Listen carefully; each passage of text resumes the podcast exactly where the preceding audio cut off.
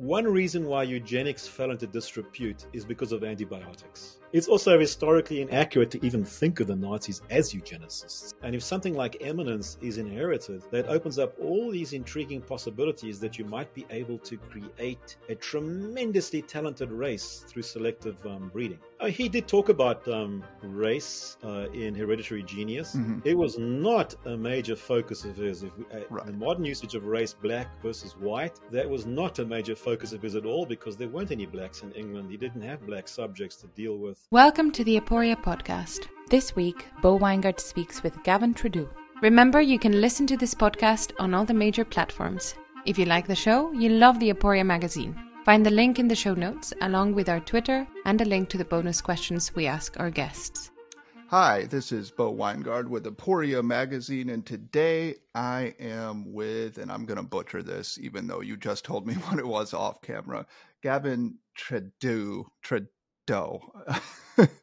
You can correct me when I'm done with this, who is a fellow of the Royal Anthropological Institute and a scholar with interests in evolution, behavioral genetics, differential uh, psychology, Cyril Burt, J B S Haldane, for example, and the person whom we are going to talk about today, Francis Galton. Thank you for joining me, and please correct my butchered pronunciation. Yeah, it's Tredoux. Okay, thank you. So I'm going to ask some sort of vaguer, open-ended questions, and then we can get into more specific details. So first, um, what attracted you to Francis Galton? Well, back in nineteen ninety-four, when The Bell Curve was published, I started reading about intelligence because of all the controversy. And the first thing I resolved to do was to try to re- read the original sources, because there were all these accusations flying back and forth about what was being accurately um, presented and what wasn't. So I went for the original sources, and among the original sources was Francis Galton. Then I discovered it was extraordinarily hard to actually find anything by or about Galton. Um, his books were, were mostly long out of print. I was living in Cape Town at the time, so they were even harder to get hold of. Um, so consequently, I started scratching around, digging deeper and deeper, and then I realized there was this major figure who was more or less neglected um, by history of science. Every other year, another book comes out about Charles Darwin, every aspect, including his dogs, his flowers, um, everything about Darwin, uh, and, a, and a giant and truly stupendous correspondence series, um, which is excellent. And there was nothing for Galton. And then, of course, I dug up um, a, a notable biography by Carl Pearson, which I could not get a hold of, um, The Life, Letters, and Labors of of Francis Galton in four volumes, um, folio-sized. So eventually I got a copy of that, and then I decided, well, I need to do something to, to right this injustice. We've got this tremendously interesting character that nobody seems to know about. Let's make information available. And, of course, the Internet had been going for a while, and I was well-versed in, in creating Internet sites, so I started Galton dot org. And my first objective was to make everything Galton had written available, which was a very ambitious goal, um, given that much of it was so hard to get hold of. And this was before the days of Google Books or um, the Internet Archive. So I got hold of all of his books and scanned them and uploaded all those scanned books to the site. And then I scanned Carl Pearson's Life of Francis Galton, which took me a while, several thousand pages. I made that available too. And then I set about tracking down every single memoir, paper, or other substantial mention in the journals, uh, the Victorian journals, um, which opened up another whole can of worms because the bibliographies were incomplete and riddled with errors, as all bibliographies are. Mm-hmm. Um, so I decided I was going to right that wrong and add the bibliography to the website. And I correct all the errors by simply finding the originals. That's the best way to correct errors in a bibliography, is find the originals. So that this took me several years, um, tracking down all this material, making it available, and making it searchable. Mm-hmm. So today, if you go to Galton dot org, you will see all this material there. And the first objective was met some time ago, which is to make all the published material um, by um, Galton available, and of course Pearson's biography. I must say something that's interesting. Uh, I initially thought that I would try to um, compile a bibliography of notable scholarship, but I was grievously disappointed because most of the scholarship that I came across wasn't very good, um, not especially helpful or informative. Right. Um, the way scholarship has evolved these days, these topics have become a pretext um, for discussing mm-hmm. whatever it is that the author would like to discuss. Right. Critical theory, postmodernism, um, querying this, that, or the other. And consequently, yes. I, there wasn't enough of that for it really to be interesting. Mm-hmm. Um, so my first objective was met. Uh, to make all this stuff available and known. And, you know, it got wide exposure um, because Science Magazine covered it oh. uh, mm-hmm. in two thousand five. And over the years, of course, I've had floods of inquiries from people about Galton. Um, then my next objective was uh, to write a biography, because there is no modern biography um, that I considered worthy. Uh, in two thousand one, Nicholas Gillum, a geneticist, um, published a biography through Oxford University Press, but I was disappointed in that. The previous biography by Derek Forrest, which came out in nineteen seventy-four, was pretty good, mm-hmm. but limited, very short, mm-hmm. punchy, um, but left out a lot of material. And before that, there was this behemoth biography by Carl Pearson, which nobody has, almost nobody has read. And, um, at the time when it was published, the comment was that Pearson had buried his subject under his tome. Um, it's just so substantial. Um, working through it is a, a labor of love, mm-hmm. just as writing it must have been. Mm-hmm. And I, I've worked through it several times myself. So I thought, we need a modern biography. And more importantly, we need a biography that's based on original sources. Um, go back to the original sources. Take nothing for granted, trust nobody and, and no statement, check everything. Um, try and unearth all this material. So that, of course, that took me to the Galton papers at University College London. They have a tremendous archive of Galton material, which w- was assembled by Carl Pearson when he was still at U C L. So my first mission was to ingest that material. I, I've been there many times um, to London. Um, and to the British Library and all the other archival sources I could find, including down in Cape Town, uh, Library of Congress. Um, I've searched the archives far and wide to track down all the Galton manuscript material um, that's suitable for, for, for basing a biography on. So I've spent, I guess, the last twenty plus years on this endeavor to ingest all this material, and then I finally got around to writing it up about five, six years ago. And the project just kept on expanding as a result. So where it sits right now, I've completed the biography, which is in two substantial volumes. It comes to about fourteen hundred pages. Wow. And then I've got seven supplementary volumes.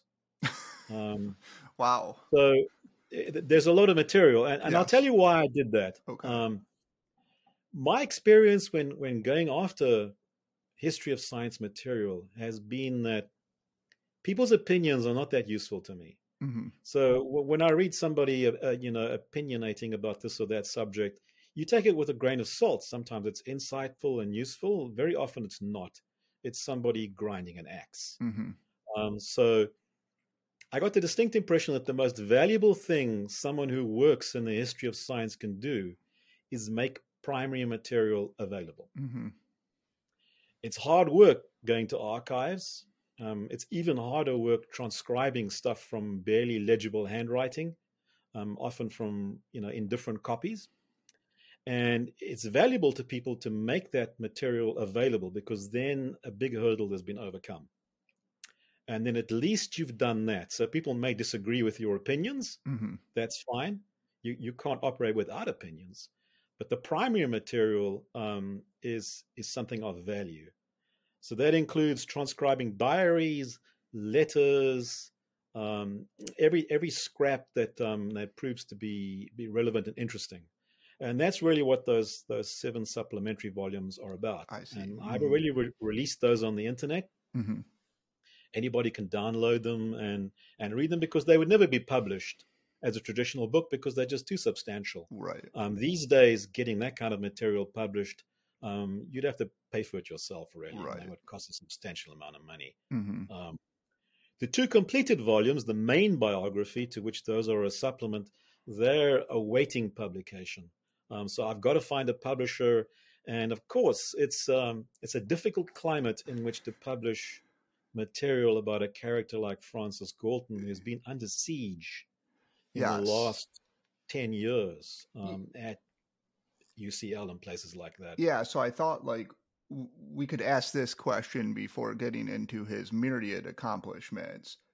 Why is the, I mean, it sounds like you've had essentially this intellectual dalliance with Galton, well, more than a dalliance, a love affair, a long one.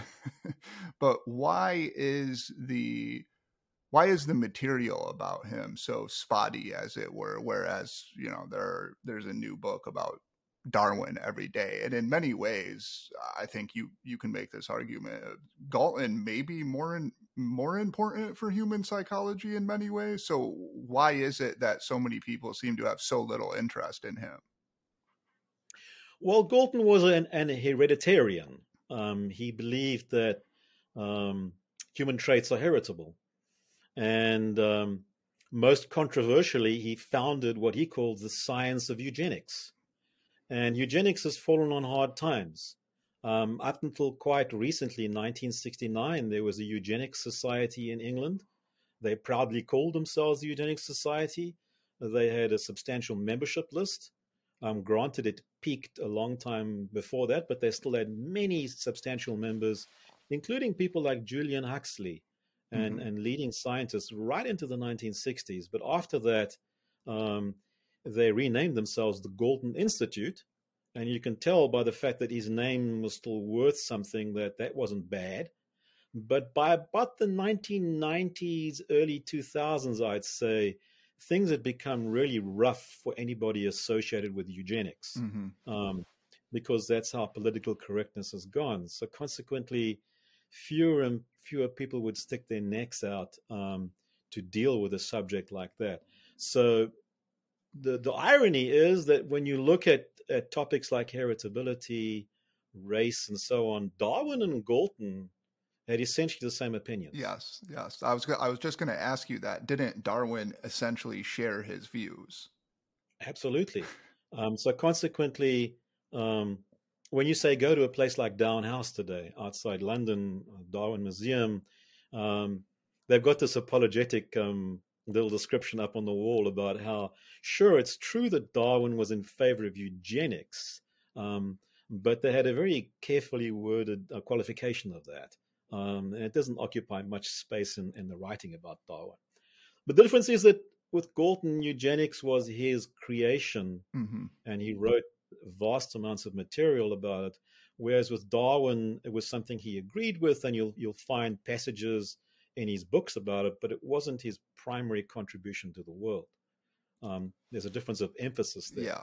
Um, But truly, there's, there's not much space between the two of them, particularly on subjects like race. Mm-hmm. They believed in roughly the same um, worldview about race. Yeah. So that, do you think, I mean, this is, I mean, I'm asking you to prognosticate, but that's okay. Do you, th- one thing I've thought about is, will Darwin eventually become besieged in the way that Galton is, or will intellectuals always figure out a way to keep Darwin out of that somehow? That's a good question. I don't know. Um, I can tell you he's becoming more and more besieged. Mm-hmm. Um, but what what I think saves him, it's very important for the um, non-religious left to have a figure like Darwin as their They're, they're a figure to cling to, really, something to build on. And consequently, that means that they, they have to guard him um, mm-hmm.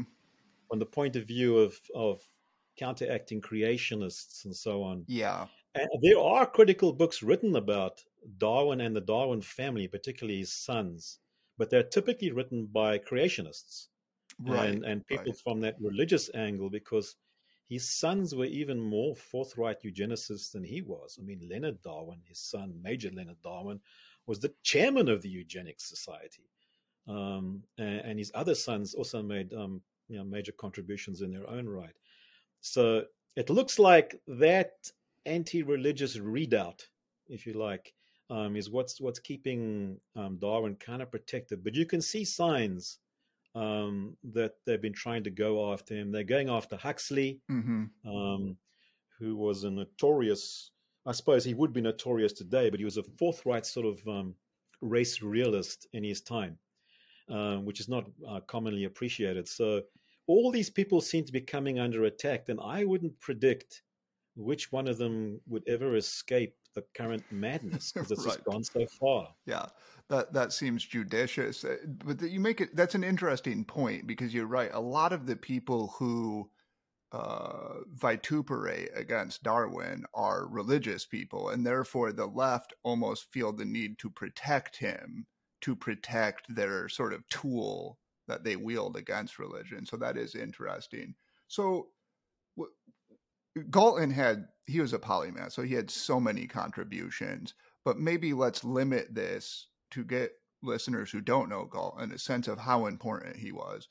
What were his major accomplishments that are relevant for, say, human psychology and behavioral genetics? Well, sticking to just those subjects, um, he founded behavioral genetics. Mm-hmm. Every single major idea that is current in behavioral genetics and has shaped its course since um, nineteen hundred, say, uh, was present in Galton. He died, of course, in nineteen eleven. Um, so starting um, with, of course, with the study of human traits like intelligence, um, which is the, you know, that's the trait he tackled first, all the way through the use of um, quantitative methods, the, the normal distribution, um the study of of families and pedigrees, um adoptions, twins. All the major tools of behavior genetics are present in Galton and were comprehended by him. Um but what he had to do, which is uh, i mean a fascinating part of the whole story, is he had to bootstrap behavior genetics from scratch. So he understood that uh, traits are heritable. Mm-hmm. Um, that's where, that was his viewpoint right from the very beginning. The minute he read on The Origin of Species, um, he realized, but wait, um, there are all these human behavioral traits. Behavioral traits are just like physical traits. They're heritable. Evolution doesn't stop at the neck. Yes. So if they're heritable, how do we find out what the laws are that govern their um, their heritability? How are they inherited? Um, can you can you write down laws describing that? Um, but to find that out, we first have to be able to measure these traits. How do you measure them? They're continuous traits. How do you measure intelligence? That's a very difficult problem that people still struggle with today. Mm-hmm. Um, so he came up with all these ingenious ways um, to measure intelligence. In his case, he started with Um, preeminence. How preeminent are people? Um, how well are they rated by their contemporaries and by history? Um, but you can't stop there, because it's it's hard to get data on that. So that became his second problem, which is, it's really two two related problems. Find a range of traits that can be measured, and find ways to gather data containing those measurements. And that's the research program that he instituted starting at about eighteen sixty-nine. Um, and the use of surveys and opportunistic use of whatever um, related data you could find. I'll give you an example. Um, he found data from sources such as um, um, a tailor who used to weigh his customers um, just on a whim. So he found all these historical records of what people used to weigh. So then he got interested in things like weight and height, and how you could try and work out the laws of heritability for, you know, simple physical traits like that. But he didn't stop there. Um, we're talking about an extremely ingenious man. Mm-hmm. He believed he could measure just about anything, including the imagination, um, resemblance between people. Uh, anything um, that that that anything was almost fair game to him, and he found all these ways that he could he could approximate measurements. So behavior genetics today, um, if you read any um, uh, well clued up um, source on it, uh, every behavior geneticist acknowledges his debt to Francis Galton. Um, The other amazing thing about Galton, I find, is how often he was right. Mm-hmm. Um, Darwin was was was right most of the time too, but he was often wrong about things, particularly in his um, his enthusiasm for acquired characters, for example, which he got he got more and more soft yeah. about as the years went on. Yes, and he kept on updating the Origin of Species to include acquired characters. Galton was right, in my estimation, about almost everything. Mm-hmm. Um, uh, consequently, I'll give. Let's take some examples. Say the relationship between brain size and intelligence. Yes, um, Galton was a strong believer um, that uh, brain size was, you know, related to intelligence. It's, it just made intuitive sense to him. Mm-hmm. Of course, he only had proxies like um, circumference of the head. Right. So he got all these measurements for circumferences of heads. He had his own observations in Royal Society meetings, and he hypothesized that there was, you know, a substantial relationship. Um, Carl Pearson, who became his acolyte and was a, a noted statistician in his own right, disagreed with Galton about head size and intelligence. Um, if you read Pearson's biography of, of Galton, it has a number of very dismissive statements. I mean, he published, you know, critical papers about it um, in the nineteen hundreds too. Uh, but Galton was right. Mm-hmm. The modern data shows that there is a relationship. If you only correlate, say, head size with intelligence, um, it's a moderate correlation. But if you take M R I scans mm-hmm. and you really try to get straight to brain volume um, without the extra error term that the head circumference um, introduces, and you and you look at adults rather than children, the correlation's about zero point four, which is substantial. Um, so that's a good example of how, you know, a major preoccupation of, of modern behavior genetics, of intelligence, is the crown jewel of all traits studied by, by behavior geneticists, right. geneticists in the last hundred years. Uh, Galton was right about that. But then I mentioned correlation earlier. He invented correlation. Right. So this is part of his whole bootstrapping. He had to go after traits, find ways to describe them and measure them, and then invent the tools you could use to analyze the data that he'd collected. That's exactly what he did. He ended up inventing regression and correlation. It's both due to him. Um, amazing achievements. Now, what you've said I, raises two thoughts. So one is, do you, Do you get this sense? I got this sense in the only behavior genetics class I was ever able to take, um, that there was almost an apologetic embarrassment that Galton was the founder of behavior genetics. It was like they, they had this idea, yeah, Galton did some things, whatever, like we apologize for his eugenics, et cetera. Let's move on. That's one thing. And then the other thing is this circumference, this head size, brain size argument, which, if you're thinking from the perspective of natural selection, is almost like inevitably follows, because why would you waste uh, tissue on a brain if it didn't do something? But it also illustrates how politically incorrect Galton is now, because these were just scientific questions to him. And today I can just imagine somebody talking about getting out the calipers, phrenology's coming back, you know. So do you do you get that sense in behavior genetics that, yeah, this guy founded it, but we're kind of embarrassed by that? And like, even like a Plowman, you know, he wants to give appropriate credit to him, but like, yeah, we're we're not doing what he was doing. We're more morally enlightened.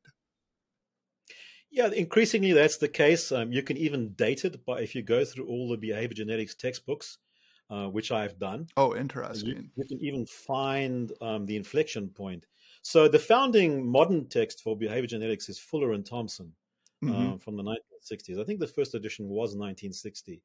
Um, if you consult even a reprint from nineteen sixty-seven, um, which I have a copy of, there's absolutely no apology in there, even for eugenics. It's described in okay. purely neutral terms. Mm-hmm. Um, there's no attempt at an, any apology whatsoever, and, and Galton is described accurately. But from the nineteen seventies, the radicalization that set in in the sixties, it started its long march, as they call it, through the institutions. And you can trace in the textbooks how that starts to leave its mark, and things get increasingly skewed. But still, even in textbooks, say, on evolution, I have a great um, book by Francis Ayala on population genetics from nineteen eighty-two, mm-hmm. which gives a completely accurate description of both eugenics and Galton, even at that late date. Um, so a lot of this anti-Galtonian um, stuff is is of more recent vintage, mm-hmm. and I think it's probably accurate to say that it's gaining steam. People are becoming more and more bashful um, about their heritage, and um, I've certainly noticed that. But I don't think it's warranted. I think it's a mistake. Um, I think we ought to take the approach of anthropologists, you know, and this is the ironic thing about these developments is the defining characteristics of anthropology, um, the, the, its, its, its leading idea is when you approach another culture, not to try and evaluate it using your standards. Um, by saying things like, well, these guys are just a pack of savages because they eat livers or whatever, or brains. Um, your first responsibility is to give an accurate description of what you're seeing and try to understand things within their frame of reference. And that's not what happens today in the history of science. Um, people do not attempt to understand Galton within his frame of reference. They don't even understand his use of the word race, which he did not use in the way that people use it um, today. Um, he used it in an entirely different sense. And consequently, um, a lot of the of the rubbishing of Galton comes from this unscientific attitude that they're taking to the history of science, being judgmental and using it as a prop in their, in their own political arguments, which poisons the well. So consequently, mm-hmm. people in behavior genetics, they feel themselves under siege. They don't want to spend all their time apologizing for Galton because, right. let's face it, I mean, Galton's interesting. He's part of their history, but no result in behavior genetics depends on Francis Galton. Right, right, right. Because the data is constantly renewed. All our modern data, you could throw away anything before nineteen sixty. It wouldn't make right. the slightest difference. Yeah. Um, so, so consequently, they feel like, why should I spend all my time defending somebody? And I got all this great data that people should just be listening to, right? Concentrating uh, on the science rather than the politics. Yeah, and that, so they're thrown to the wolves, right? It's right. not worth their while. Yeah, and that that is understandable if if one's not like particularly interested in the you know the history of ideas or something for its own sake. So let's talk about that then. So you said something there. You said um, Galton's understanding of race is, is it's not the same as our modern understanding, or at least some people's modern understanding. Right. What would you say was Galton's idea of race? And then like, what were some of his views that now, I mean, so like, if you look at Wikipedia, for example, it will tell you that he was the founder or one of the founders of what they call derisively race science. So let's talk about what was Galton's view of race and then what were some of his beliefs about it? Well, Galton used the word race in roughly the same way that Charles Darwin did. Um, a race is a breeding group. Um, where the, the limit of that breeding group is very flexible. It depends on what you're interested in. Um, Jews can be a breeding group. Schoolmasters can be a breeding group if they if they inbreed. Anything that inbreeds can become a race mm-hmm. in Galton's usage, as it was for Darwin. Um, of course, the races that we're familiar with, whites, blacks, and so on, they also qualify um, at a very coarse resolution. So it was a flexible word. So often people, uh, Galton will be using the word race when he means roughly what we would mean by genetic. Mm-hmm. So he'd say a trait is racial. What he means by that is it's, it's heritable. Mm-hmm. So, of course, in the modern context, when you say a trait is racial, people immediately think, oh, that's a white-black thing. Right. Um, which is roughly to confuse a theory of mountains with particular mountains that you know about. So whenever anybody yeah. mentions mountains, you start, oh, you mean Everest? No, right. no, I mean mountains. I don't, Everest is an example of a mountain, uh, and so on. And, and that allows you to comprehend hills as well. So it, it's roughly the same situation. It's a much more flexible, intelligent use of the word race. And when you look at the origin of species, of course, you know, race is in the title right there, mm-hmm. favored races. Um, Darwin was using it in roughly the same sense as Galton. Yeah, so Stephen Saylor calls it an extended family, basically, which is another way of saying that. And I think it's important to note that there's this weird, often imputed conception of race that's this sort of Platonic, discrete category that supposedly all these race scientists held, and they did not. I mean, this is a very what would you say, loose, flexible definition, right? Yeah, it's non-dogmatic, and in their day, not in the least controversial. Right, right. Every single one of their fellows used the word in roughly the same way. I mean, mm-hmm. There were variances. People weren't always clear what they what they, they they didn't really always know what they were talking about, but um, the the usage is consistent enough to be understood today if you make an effort. Right, and, and it's un unfortunate that this. This has all become mixed up with American politics, really. This whole white, black thing. Yes. That's an American politics thing. It didn't even used to be an English thing because um, they didn't really have a lot of other races until quite recently. Um, so it's become all mixed up now, and it's hard to it's hard to pin meaning down precisely as a result. To, to, to be fair, I suppose what a critic might say is, well, look, I've read Galton, and Galton does make statements comparing different racial groups, right? So, for example, I think he he predicted or said that um, I, I don't know what his nomenclature was, but like what we would call African Afri Africans, like sub-Saharan Africans. I think he estimated that they were two standard deviations less intelligent than Europeans or than British. Is that a correct statement? That that was his estimate? Well, two of his grades, and his yeah. grades weren't standard deviations; they were a bit smaller, so it would be okay. about fifteen I Q points. In modern terminology. Uh, he did talk about um, race uh, in Hereditary Genius. Mm-hmm. It was not a major focus of his. If we, uh, right. The modern usage of race, black versus white, that was not a major focus of his at all because there weren't any blacks in England. He didn't have black subjects to deal with. It was more of an aside in one of the last chapters of Hereditary Genius. And based on on um, his own first-hand experience, because before he got to behavior genetics, he was, in fact, an African explorer in his own right. Mm-hmm. He explored Southwest Africa uh, on a two-year expedition, which he paid for himself, and that really founded his scientific reputation. So he had first-hand experience. He had varying views on different races. So to illustrate how flexible his usage was, he would call the Um, Athenian Greeks a race mm-hmm. um, because they were inbreeding, and he estimated them at two of his grades higher than contemporary Victorians. Um, so he believed that the classical Greeks were vastly more intelligent than than his own contemporaries. Um, he viewed Bushmen very favorably, for example, um, because he was nuanced enough to understand that they had particular skills, mm-hmm. um, which he greatly admired, and he'd met and and actually lived among them for a couple of weeks out in the Kalahari. Um, so he had nuanced, varied views, which um, he adjusted according to how he, he saw the evidence. Um, of course, today that might be controversial, mm-hmm. um, but in his day, I don't recall seeing a single contemporary review that ever raised the least controversy yeah. about anything Galton ever said about race. It just wasn't an issue in his context. So here's a question, and, and I mean, it's, it's, we'll, we'll move past this after this question, but I do think it's an important one because I've heard this accusation uh, forwarded against him, which is, and I think Adam Rutherford has said this, for example, even compared to his contemporaries, Galton was an invidious racist. And like, like it, because, you know, a lot of people would say what you said earlier, we should understand him in context. And they would say, no, no, no, even in his context, he was this iniquitous racist. Is that, that sounds like what you're saying is that that is absolutely untrue. Yeah, it's absolutely false, ahistorical, and uh, demonstrate an ig demonstrates an ignorance of Victorian science. Um, so actually in my biography, I quote equivalent opinions from people like Huxley. Mm-hmm. um, Who could be a more um, eminent evolutionist than T H Huxley?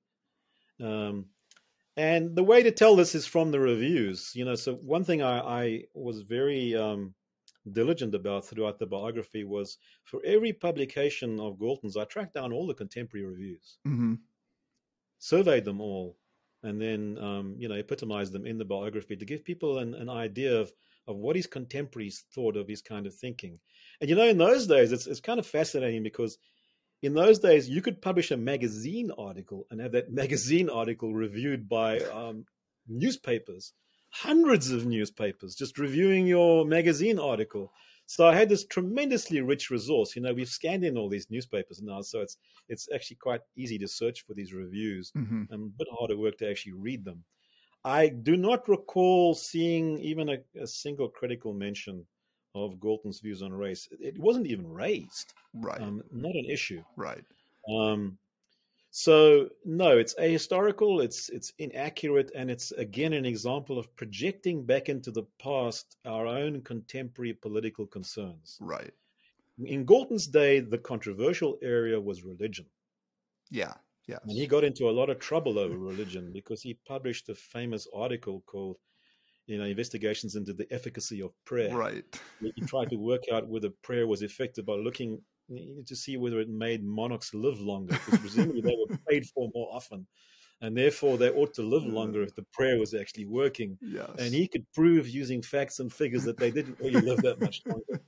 Uh, uh, so he got into trouble over that, even within in his own family. Uh, but race, no, that was just never an issue. Right, right. So that that yeah, I think that is very telling. Is that like, even people who review him, nobody thought, you know, this is worth mentioning or deriding him for this. Also, I think it shows something about the way Galton's brain worked, that he thought, you know, let's empirically study the efficacy of prayer. That's just like a very, you almost want to say aspy, but like, you know, empirically oriented thing to do. Uh, let's, okay, so let's get rid of the race stuff. Let's talk about heritability, because I think that's, I think you'd probably, well, you can tell me if you agree. One of his great, great achievements is conceptualizing, you know, nature, nurture, thinking about heritability, attempting to measure and attempting to demonstrate that indeed tra- traits are heritable, behavioral traits, mental traits, whatever. And in some sense, making an estimate about it. Also, understanding that twins might be a key to getting at heritability. So what was... What was Galton's understanding of heritability? Now, we don't have to talk about his attempted explanation of the mechanical explanation, because I don't think that holds up. But like, what was his general understanding of heritability? And then how did he attempt to measure it? Let's just take like whatever trait you want, one trait, pick it. And how did he attempt to measure this? Well, he started off with pedigree studies. So his idea of heritability is the common sense one, just as you inherit your height from your forebears, but in an approximate sense, so too you would inherit your mental characteristics, behavioral characteristics. And then it immediately starts getting complicated when you realize all these special conditions that confused people about heritability for the longest time, which is you get phenomena like you might resemble your grandfather more closely than your father, all these confusing, confounding influences that came in. So immediately he had this brilliant innovation, which is to study pedigrees and study them in, in conglomerates, groups, to, to group the data. And when you group the data, you, of course, you eliminate random error, mm-hmm. which allows you to see patterns. So he first of all went after the eminent, and he tried to ask the question, to what extent is eminence inherited? For which he had to find some kind of neutral definition of eminence, in which I think he succeeded fairly well. His point of view is that the judgment of posterity is pretty neutral. Um, it's hard to pass off as an imposter to generations of your successors. So he then looked at the, you know, the family relationships. So if you look at a particularly eminent person, like, say, Charles Darwin, and then look at ancestors and start climbing the family tree, he simply said, uh, he asked the question, what percentage of the forebears were also eminent? Likewise, what percentage of the descendants are also eminent? And he found a fairly, um, a quantitative relationship between the generations, um, which held up over, you know, multiple data sets and multiple ways of looking at it. And he, I think he established as early as eighteen sixty-nine that there was this quantitative relationship that, um, if you found an eminent person like Darwin, he almost certainly had some eminent forebears, but the further you went up the tree, the more that vanished, mm-hmm. vanished quite quickly. So typically the, the father would be eminent to some degree, but not as much. The grandfather to an even lesser extent, and then it would just start petering out. Mm-hmm. Like, like, likewise with uncles and brothers, nephews and so on. And he investigated all those relationships. Um, in his day, a tremendous feat. Um, Because finding that kind of data was hard. He had to spend hours and hours poring over biographical dictionaries and finding all these relationships, which it basically broke his mental health for a while. He had a mm-hmm. tremendous breakdown as a result of doing that. So he started in eighteen sixty-five. He broke down for four years where he couldn't do anything. Um, and there was a recurring problem related to some kind of underlying anxiety disorder. Um, but the point really is that he went looking after these relationships between um, groups of data, um, reasoning that there the errors would wash out and then he could find these overall patterns. And yes, from there, he went to twins. Um, the modern standard for twin studies, of course, is separated twins living apart, but that was only really invented in the nineteen twenties. Mm. Maybe nineteen eighteen was the earliest mention. In his day, it was comparing identical versus non-identical twins, which were already known about then, although they, they were confused then about the actual biological mechanism underlying that. But, but the, the intuition was sound, which is that identical twins ought to be more identical in behavioral traits and other traits than non-identical twins. And he gathered a substantial data set um, finding those relationships. So the pedigree studies and um, and so on, that was that was his, his way of getting into what we now call behavioral genetics.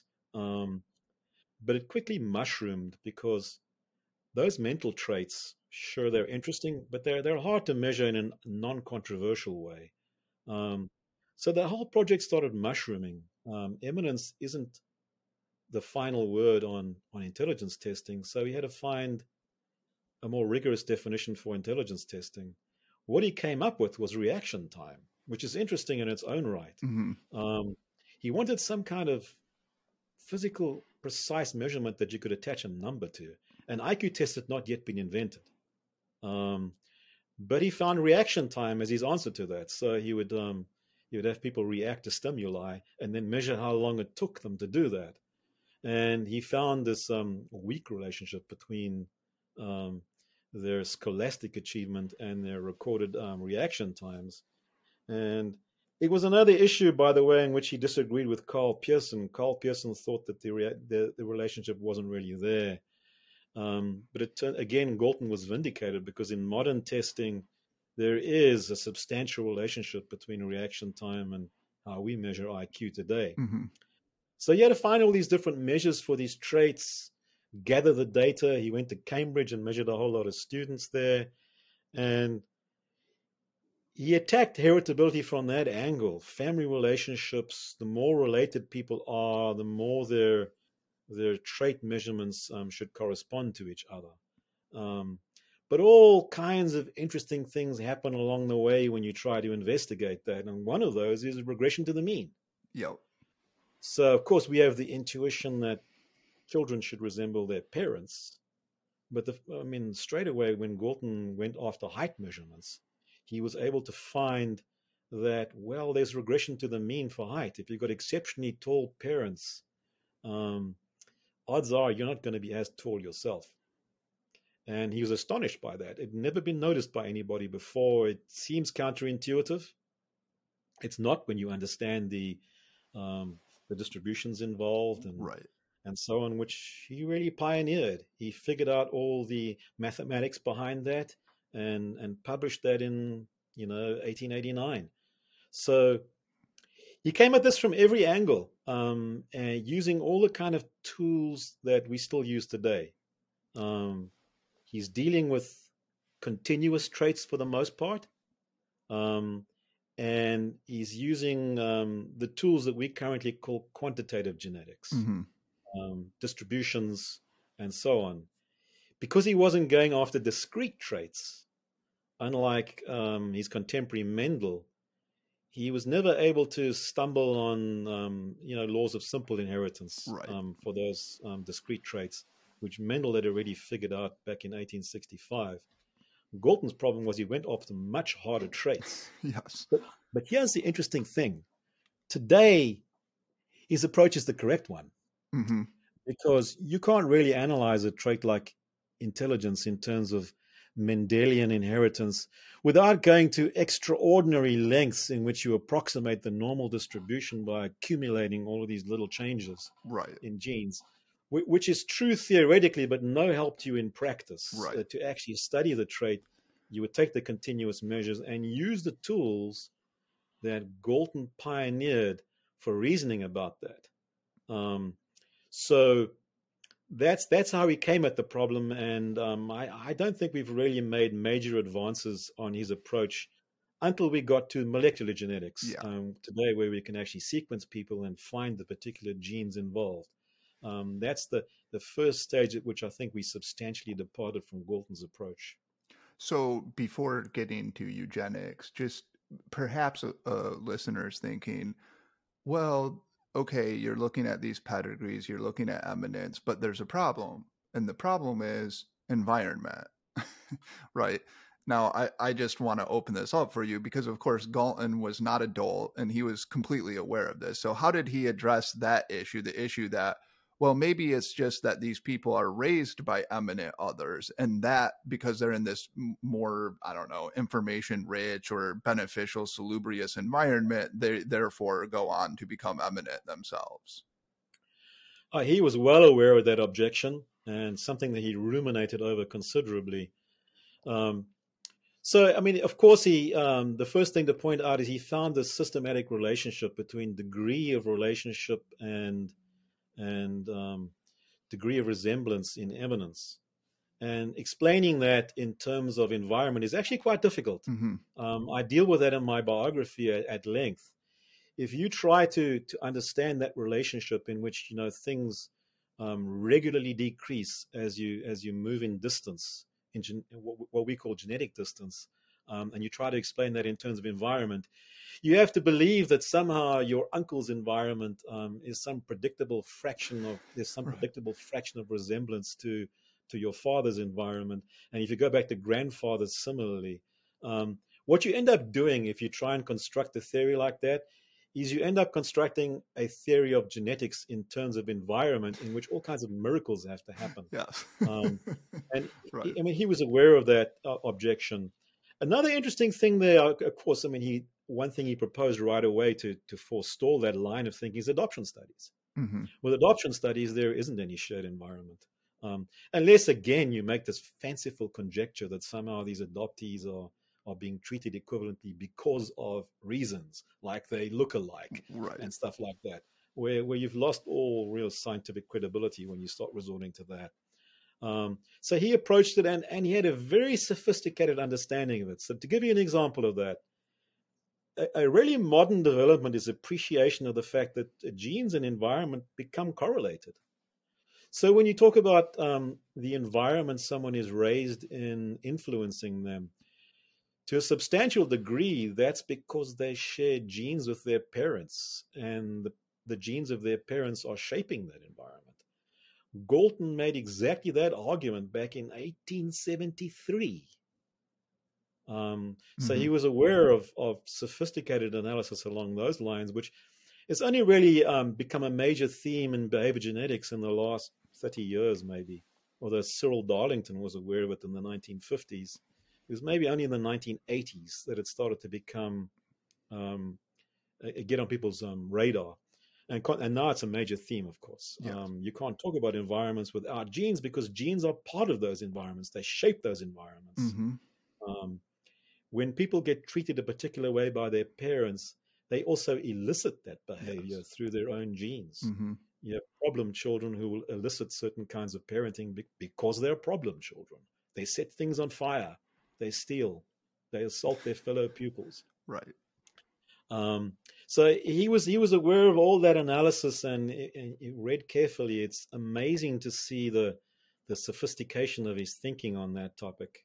Um, by no means was he ever of the opinion that things are just simply genes and there right. are no other influences. By no means. Right. Um, As early as eighteen seventy-three, he made the major qualification, which is it's a very profound one, which is you have to assume that the differences of environment are not so radical as to drown everything else out. Right. And I use this analogy in the biography. So try a thought experiment. Um, it's trivially true that the environment can affect people. Let's suppose babies are born, and as they pop out, they're struck on the head with a sledgehammer. Uh, a very disgusting world to live in, but it's certainly possible. Right. And we could construct it. And then everybody would be equally dumb. Right. And the environment will have trumped everything. Yes. Everything else is washed out. It doesn't matter what their genes are. They've been struck on the head. They're brain dead almost. Um, so now everybody's equally stupid. You can imagine a possible world in which genes have no influence. Right. You can imagine that. So this is really an empirical question. What is the world we live in actually like? Right. Not what other possible world could we live in? Um, that thought experiment settles that once and for all. The world could be a different way, but the question is, what kind of world do we actually live in?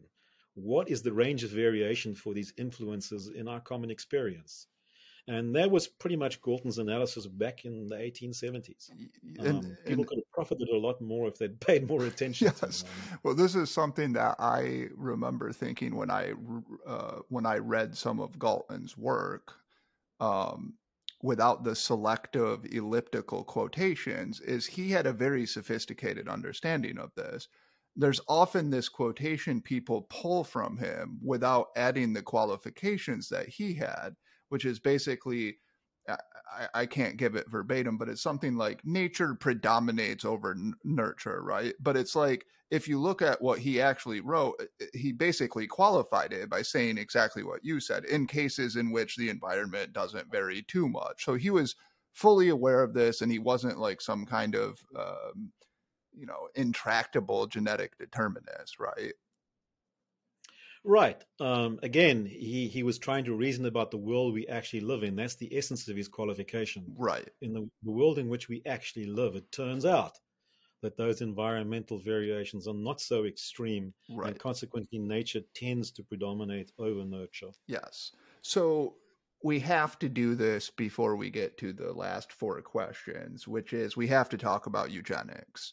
And today, the very word just causes shudders of horror, I suppose. But in, I mean, it, it's useful to note that many socialists, including, say, George Bernard Shaw, were enamored of the idea of eugenics. And it's not in the abstract. I think if you just said it to somebody, they would be like, yeah, that, that seems to make some kind of sense. So what was eugenics? What, what was Galton's idea about it? And did that become perverted? If so, like, how did it become perverted, and why does the very word cause horror today? Well, I think it's uh, important to emphasize, and, and, I, and I do this in the biography, uh, eugenics was central to Galton's thinking um, from the very beginning. Um, really what he did is he read the orig- on the origin of species, and then a light bulb went on, which is, well, you know, um, we have people being... being um, shaped by natural selection. Let's turn that around mm-hmm. uh, and shape them by artificial selection, which is the original analogy that Darwin made. He went from yes. artificial selection to natural selection. Go back again and say to yourself, how can we shape mankind as a result? And if something like eminence is inherited, that opens up all these intriguing possibilities that you might be able to create a tremendously talented race through selective um, breeding. Race here meaning the human race. Yeah. And that certainly shaped Galton's thinking from the very beginning. He was forthright about it. I was unable, in all the reviews that I read, in any source, to find anything remotely critical of that idea in his um, environment. Mm-hmm. Isn't that the amazing thing?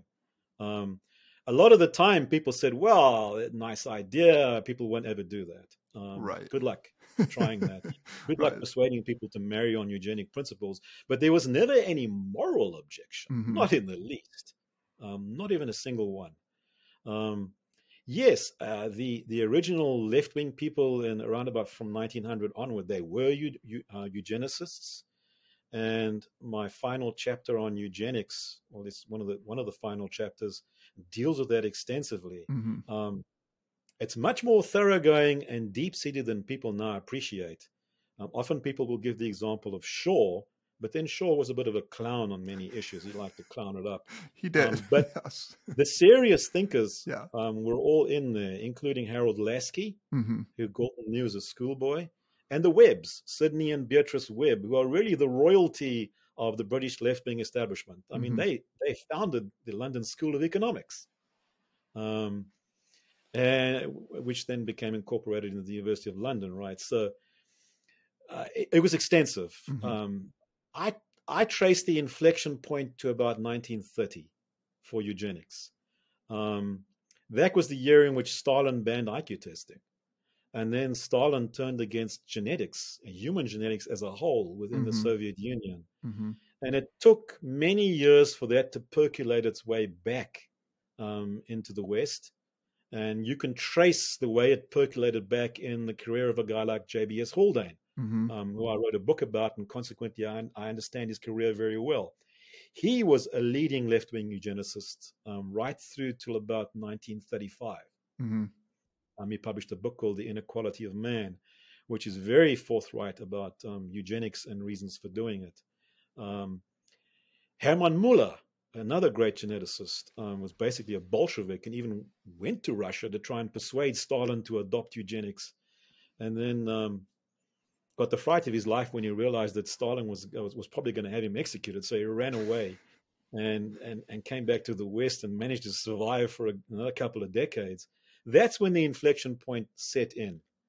But as I said earlier, you can trace through into the nineteen sixties um, this lingering influence um, of eugenics on wait, all wait. the leading thinkers. Can I interject? Because this is interesting to me. So, so is your is your claim here that actually, like, the turn against eugenics was motivated in some sense by the Soviets' rejection of human genetics? It was an important influence. Absolutely. Mm-hmm. It was an important influence, and you can trace it in Haldane mm-hmm. and in Lancelot Hogben okay. and, and many of those other left-wing geneticists. Um, Lionel Penrose, who flirted with the Communist Party in the nineteen forties, but then became essentially what we would call sort of a modern liberal. Um, mm-hmm. He's the guy who really um, gutted the Galton laboratory um, at, at U C L. Um, their, their thinking was definitely influenced by that. It wasn't the only influence. Okay. Mm-hmm. To be, to, to be, you know, my own analysis is really that the one reason why eugenics fell into disrepute is because of antibiotics. Really? Uh, and interesting. Uh, tremendous, in, you know, tremendous strides we made in medicine. Okay. Up till about nineteen thirty, if you got sick, you were in serious trouble. Mm-hmm. uh, and um, we no longer appreciate in the modern world what it was like to be alive in those earlier decades. Mm-hmm. One way to find out is to read Vogel's um, The Escape from Hunger, Poverty, Sickness, and Death, um, which he published a few years ago. Just giving the facts on lifespans and who survived infectious diseases, how many calories you could get, and so on. That's why these ideas were so attractive to people like the Webbs. The only antidote to premature death, tuberculosis, and all these problems that they could see in front of them was um, hereditary resistance. Some people survived these things and other people didn't. You see it very clearly with tuberculosis. Mm-hmm. And when antibiotics were invented and we made all these tremendous strides in public health, then all that changed. It became less pressing. Now we don't. We no longer think in terms of people um, just dying prematurely from awful diseases like that. Mm-hmm. We still have it, but it's receded to such a large extent that most people don't expect to get those problems. They expect to live to a ripe old age, mm-hmm. and that changed the whole calculus. So I, I think that was an an, an important. So that's point that's right interesting there. Because would you at least agree that it seems to me the popular narrative is that. Um, People began to scold eugenicists and to denigrate eugenics and call it racist, et cetera, et cetera, after the horrors of the Third Reich were revealed. That's like sort of the common story is basically that's what did it. Yeah, it's not true. I mean, in the first place, eugenics is not really about race. Um, right. And in Galton's usage, in the in the usage of the Eugenics Education Society in, in the U K, it was never about race mm-hmm. um, because they didn't have any other races there. Um, using race in the broad sense here of, you know, white English people, right. It was about improving the lot of people who lived in England. Nothing to do with race. Mm-hmm. It was about just um, eliminating as far as you could or, or reducing hereditary disease. The modern understanding of this stuff is a projection back into the past again, and it's it's politically driven. Mm-hmm. The use of the Nazis is just a propaganda tool. When you read the contemporary writing at the time, you will find, for example, a famous declaration from nineteen thirty-nine at the World Genetics Conference, which is all about how important eugenics is, signed by every major geneticist of the day. Every single one of them was on that list of signatories. Mm-hmm. That was in nineteen thirty-nine when the Nazis were well in power. Right. And it already started on their nefarious ways. It's also historically inaccurate to even think of the Nazis as eugenicists. Uh, it's the opposite. What they did was dysgenic. Um, right. By eliminating all the most talented people, one of their stupidest moves. Eliminate all your great scientists. How stupid is that? Um, so it's a propaganda tool, and really the nineteen seventies is when it became dominant. Even through the nineteen sixties, you don't really see that narrative there. It's not like in nineteen forty-five, everybody mm-hmm. suddenly realizes, well, the Nazis were terrible guys. And right. they used this word eugenics, therefore we should never, ever countenance eugenics again. Right. That's just not how it happened. Right. Okay. So, so y- that narrative in some sense is like, it's a, it's a way to associate eugenics with what we consider virtually the greatest evil ever to inhabit the earth, to discredit eugenics. Right. And, and, and yeah, I mean, again, we must distinguish in Galton's thinking that there's two kinds of ways of going about this. You can do it via compulsory measures, right, or you can do it via voluntary measures where you encourage people, um, to breed well, as he put it, mm-hmm. to be well-born. He was very much of the second kind. Um, he believed in all kinds of measures to promote breeding amongst um, the more talented. And he believed he had an objective understanding of that, which might be disputed today, but that was his understanding. Mm-hmm. And doing things like subsidies for married couples, um, uh, sponsored uh, childcare, and, and things that many left-wing people would agree with today. Um, were very much part of his program. The negative eugenics thing is is castrating people, sterilizing them, um, forbidding their marriage. Mm-hmm. Um, that was a much less important part of his thinking. I wouldn't say it was entirely absent because, you know, by about nineteen oh nine, people were talking about prohibiting certain kinds of marriages. But then again, today, certain marriages are prohibited. They are. They've always been prohibited. We don't yes. let brothers and sisters marry. Yes. We never have. We have an instinctive aversion to it. It's dishonest not to call that eugenics. That's exactly what it is. It's a limited form of eugenics. It doesn't extend very far, but it has exactly the same motivations. Um, would Galton uh, agree to programs like running around and, and castrating large numbers of people? That's hard to say, but I think not, mm-hmm. um, because uh, as I, I'm able to retell in the book, Um, he had many altercations with people who, who ran those sort of arguments in his day. And um, he was horrified by them. Okay. And he was mm-hmm. horrified by them for many reasons, not the least of which is they produce a feeling of revulsion in most people, mm-hmm. but also because um, he, he thought them counterproductive. The last thing you want to do when introducing a new idea like eugenics, which is hard to get people to accept for religious reasons in mm-hmm. his day. Mm-hmm. The planners in these days were all religious, people like Chesterton, for example. Right. It's hard enough without introducing all of this um, gross rhetoric um, of the kind that George Bernard Shaw and H G Wells and people like that indulged in to the full um, right. when they when they joined the eugenics movement. He was dead set against that. He didn't want to alarm people, and he never proposed anything like that. Um, so primarily he was on the positive side. Encourage people to have children, um, try to get the intelligent to breed. Um, and to be honest, um, it's hard to disagree with arguments like that. If you can do that and you think you're able to make it work, right. um, who would disagree? Yeah, well, this is, I often ask people who express horror at the very notion of eugenics if they are in favor of getting rid of incest laws.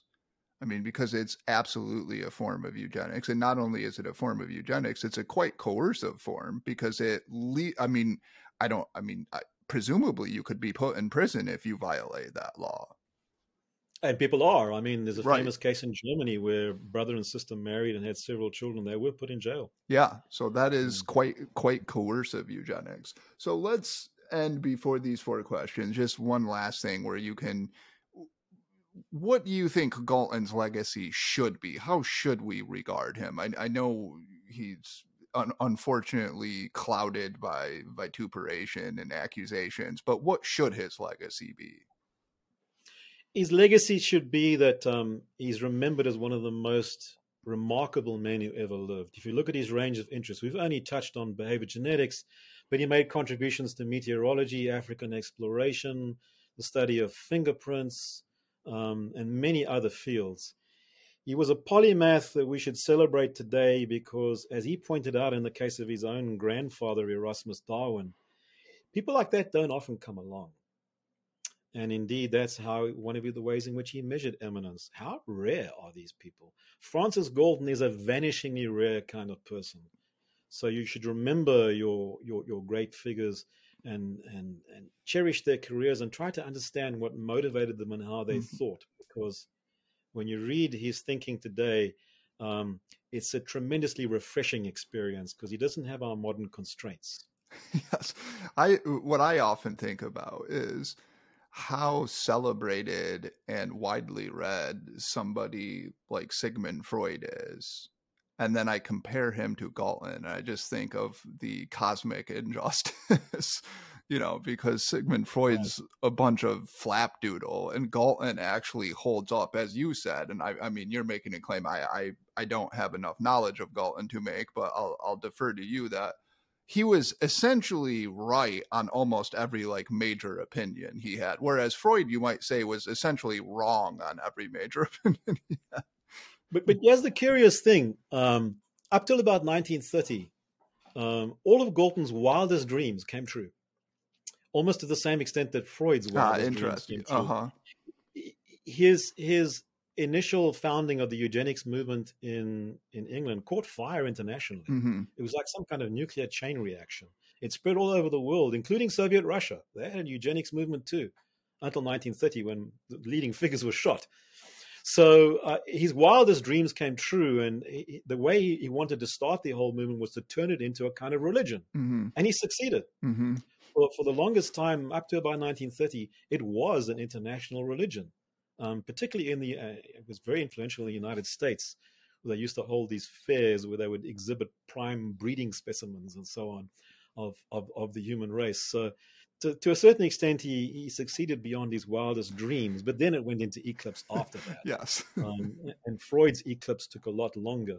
I think Freud's eclipse is justified. Very much so. Galton's eclipse, um, I, I, I can't see that that's justified at all. Yeah, I, I share that view. Okay, so our, our four questions. So who is, I, I mean, maybe we'll try to apply this to Galton, like, who would you say is the sort of most forceful critic against your assessment of Galton, who's reasonable and worth reading? So if I have your biography, which I hope to get because it sounds fascinating and I would love to read it, if I have that, whose whose arguments might I read to get like the other side of the argument? Yeah, it's a tough question um, because... Now, if you want to hear our guests' answers to the bonus questions that we ask, then you need to become a paid supporter. And you can do that over on our Substack page for just six dollars and ninety-nine cents a month or sixty-nine dollars and ninety-nine cents a year. I promise you it's well worth it. Supporters also get early access to the podcast and to our special filmed conversations, which go up over on the main channel somewhere over there or down below. The link is, is always down below. And of course, if you liked this, then you will love our online magazine. You can check that out by clicking the link down below. And if you are so inclined, you can find the links to our Twitter and TikTok. Thank you for watching, and we'll see you in the next one. Anyone who's read it in detail and knows the background realizes that it's tr- a tremendously dishonest book. Yes. But if you meet an Albanian rocket scientist, you might want to revise that opinion. Uh, Albanian rocket scientists may not steal that many cars. Probably they don't steal any cars at all. And I'm sure if I said that at, at a university, they would throw Coke bottles at me or something, just because it's, it's it's unnerving to see the way that he understood how things played out and would continue to play out through the, the succeeding century. Tremendous insight into human psychology and, and the way that political radicals think, because he used to be one of them. Well, on that fun note, let me say I really appreciated it. And can you tell, just before we conclude, can you tell people, I guess you said it's not published right now, but right. Is there somewhere they can find this? So they can go to Galton, did you say .org? Yeah, Galton dot org, you'll find all the supplementary parts. Okay. And if I'm not able to find a publisher for this, I will make it available okay. electronically. Great. Um, one, one, just one last piece of information there. What's going to complicate publishing this is I will not accept censorship in any form, shape. Good for you. Flavor, even the hint of it. Um, yeah. I would rather just release it to the world right. than accept some copy editor telling me what I can and cannot say about my subject. I've spent twenty years studying it. Right. Um, I believe I've I've gone to ex extraordinary lengths to be accurate. Well, let me so those, say... Those are my standards. Let me say um, thank you for doing so, and I, I hope you do find a publisher because it deserves it.